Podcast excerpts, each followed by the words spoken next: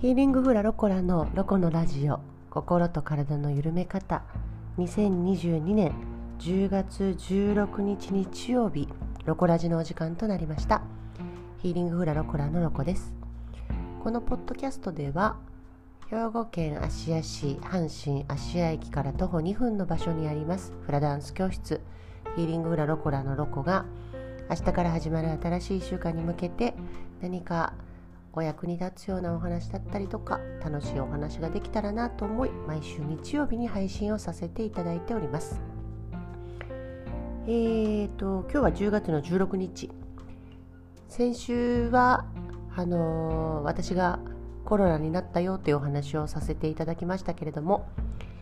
一応今ちょっと最初にねあのコロナそれからどうなったのっていうお話をちょこっとして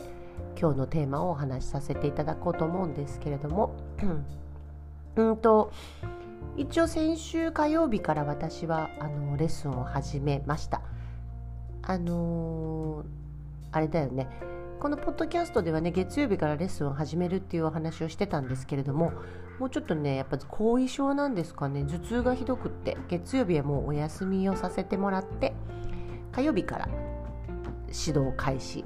しておりますで体の方は、まあ、大方あのファインですね。大丈夫。なんだけど、まあ、まだちょっと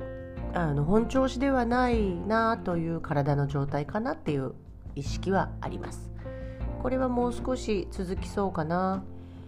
あのー、スタジオで過去にそのコロナを患ったことがある人と話をしててもやっぱり1ヶ月2ヶ月長く何かしらこう後遺症を抱えてるっていう話を聞くのでまあこ私の希望では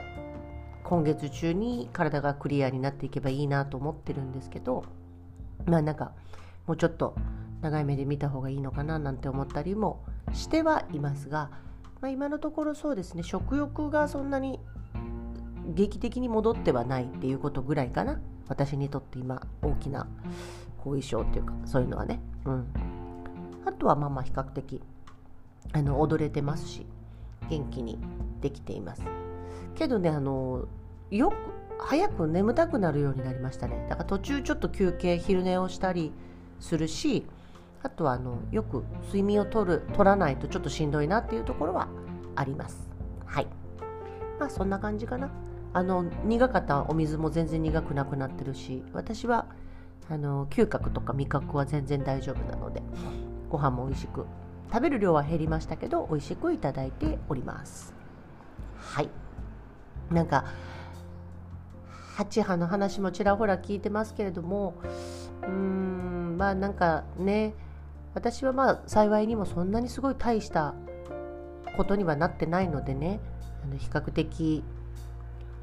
コロナはなんちゅうの？もう熱はもちろん出たけど軽い方だと思うんでなんかすごいわーっていうなんていうかな。コロナに対する思いっていうのはその大げさなものはもう今は今はね持ってないけどもそれでもやっぱりねかからないに越したことはない病気なんじゃないかなと思うなやっぱりなった人の話を聞くとなんかやっぱ結構みんな長く大変な思いをしてるみたいなんでね。だからやっぱ健やかな方ががぜんいいのでね。そのためにもやっぱ睡眠しっかりやっぱ睡眠を確保するっていうのが一番大事なんじゃないのかななんて思っております。はい。で今日私がお話しするテーマはえー、っとまあ先週からちょっと病気の話っていうことじゃないけど。まあそんな感じなんで。今日も軽く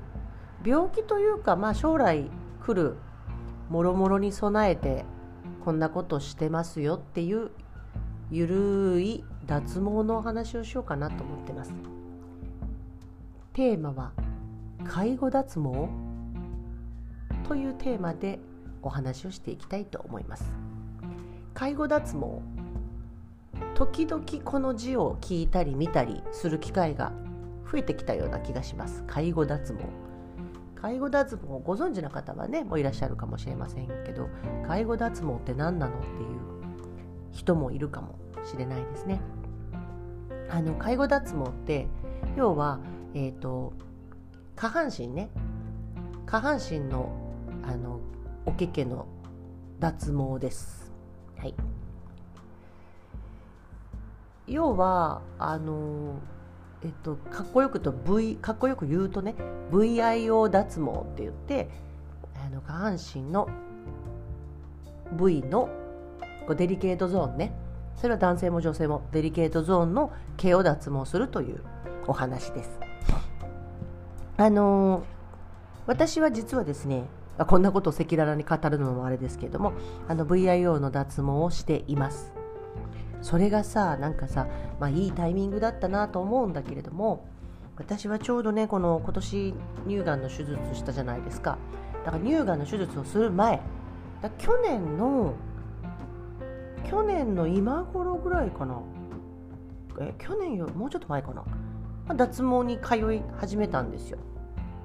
あのそうそう。それはねなんできっかけは何かって言ったらやっぱりちょっと介護脱毛っていうところもあって要は介護脱毛って何っていうことなんだけど要は後々、まあ、自分たちが年を置いていった時にまあそのヘルパーさんにお世話になったりとか家族にその下のお世話をしてもらわないといけない日がひょっとしたらやってくるのではないかと。それだけじゃなくてあとは、まあ、体が悪くなって病気で入院したりとかすることがあった時にやはりそのおむつみたいな生活になったらねあのそのアンダーヘアがやっぱりこう菌の温床になるっていうかな。要は清潔ではないっていうことで、まあ、来たるべき将来に備えて今のうちに脱毛しときませんかっていうことが介護脱毛というそういうまあすごいネーミングを考えましたよねこの脱毛業界は。偉いと思う。うん。あのまあいろいろ賛否両論あるでしょうけど、まあ、そういうそういうためにね介護脱毛しませんかっていうそういうのでまあ今売ってるというかさあるわけ。でそれは前から、まあ、スタジオで話題になることもあったりとかしてでその時にさ看護師さんに言われたのがねあのその脱毛の機械は黒い毛にしか反応しないから白髪には反応しないんだと。白い毛には反応しないのでできるだけ若いうちにその脱毛は始めた方がいいっていう話を聞いたことがあっておなるほどと。それは一日でも若い方がいいじゃないかって思ってたのね。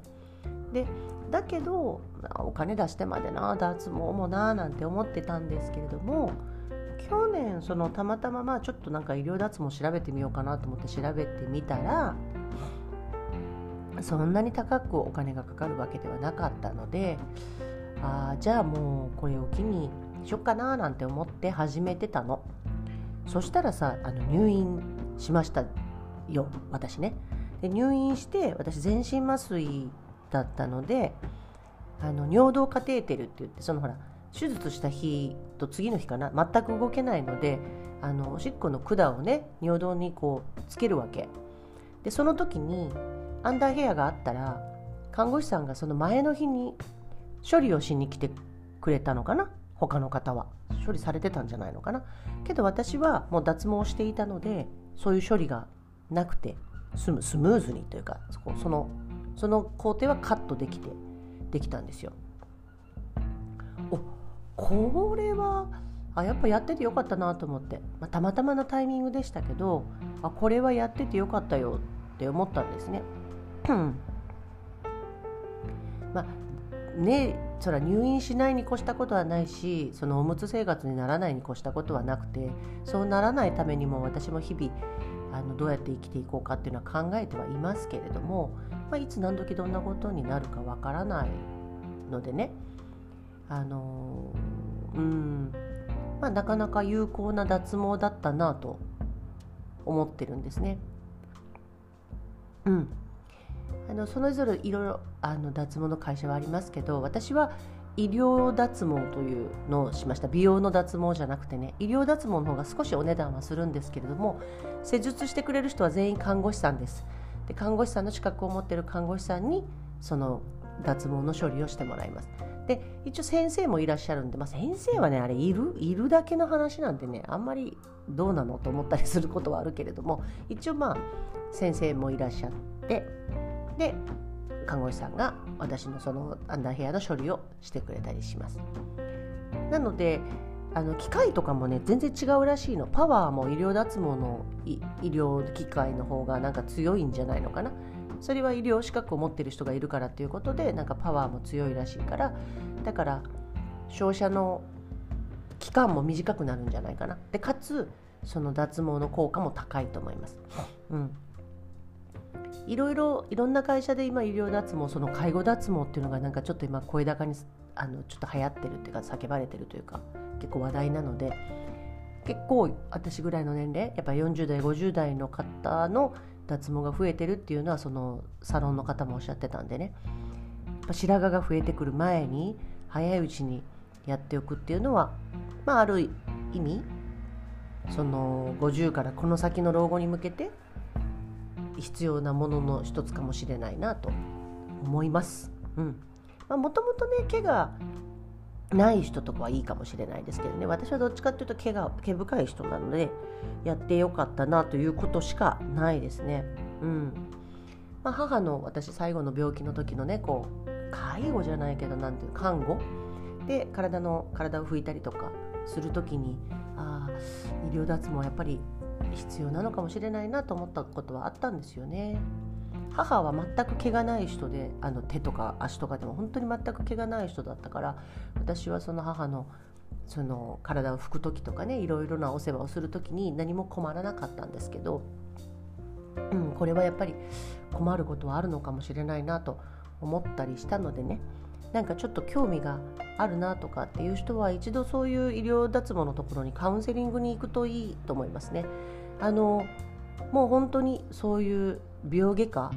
かな？そういうとこでやってるの。は美容外科とかその美容皮膚科とかは。もうカジュアルだね。全く恥ずかしい場所じゃないっていう感じ。もういろんな人がたくさん来てますしね。であの親切丁寧に相談に乗ってくれますから。痛みが心配な人とかは麻酔とかもあるし、うん、なんか疑問は全部答えてくれるのでね。もし興味があったらね、あの、聞きに行かれるのはいいのじゃないのかなと思います。本当に白髪になる前ですよ。本当に。なんか変な話だけど本当に本当にその通りなのでねやっぱちゃんとしっかり白髪はね、あのー、成長しますから白髪以外の白髪が少ないうちに興味がある方は行かれるのをおすすめします。はい。まあなんか、まあ、コロナにもなってみて、まあ、乳がんにもなって、まあ、50歳から51歳なんかおいよいよなんかいろいろとあるわねなんて思うこともありますけれども年を重ねていくにはみんな平等に重ねていきますけれどもねその重ねていくスピードっていうの老いていくスピードっていうのは自分で変えることが私は可能だと思っているので、まあ、気持ちとあとはまあ体力的なところも整えてできるだけまあどこまで生きれるかは分かりませんけれども楽しくねあの自分の足で元気に歩いていけるようなそんな日々を送れたらいいなと思ってそうね過ごしていきたいなと思っています。はいえー、明日からまた新しい1週間でもう本当にもうコロナでこの10月ほぼほぼ真ん中なんか何しろ私半分コロナだったんでなんかもうもう10月終わりそうじゃないかと思ってますけれども。また明日からもね新しい1週間に向けてまたね手も洗ってまあ食欲不振の私が言うのもなんですけれどもきっちりちゃんと自分のこう体に必要なものを摂取してねそして体も適当に動かしてで何よりやっぱりしっかり睡眠をとる。そしてこの秋から冬これからの新しいまた巡る季節にね向かってまいりましょう。はい。今日も最後までお付き合いいただきありがとうございました。ではまた来週お耳にかかれたら嬉しいです。ヒーリングフラロコラのロコでした。じゃあね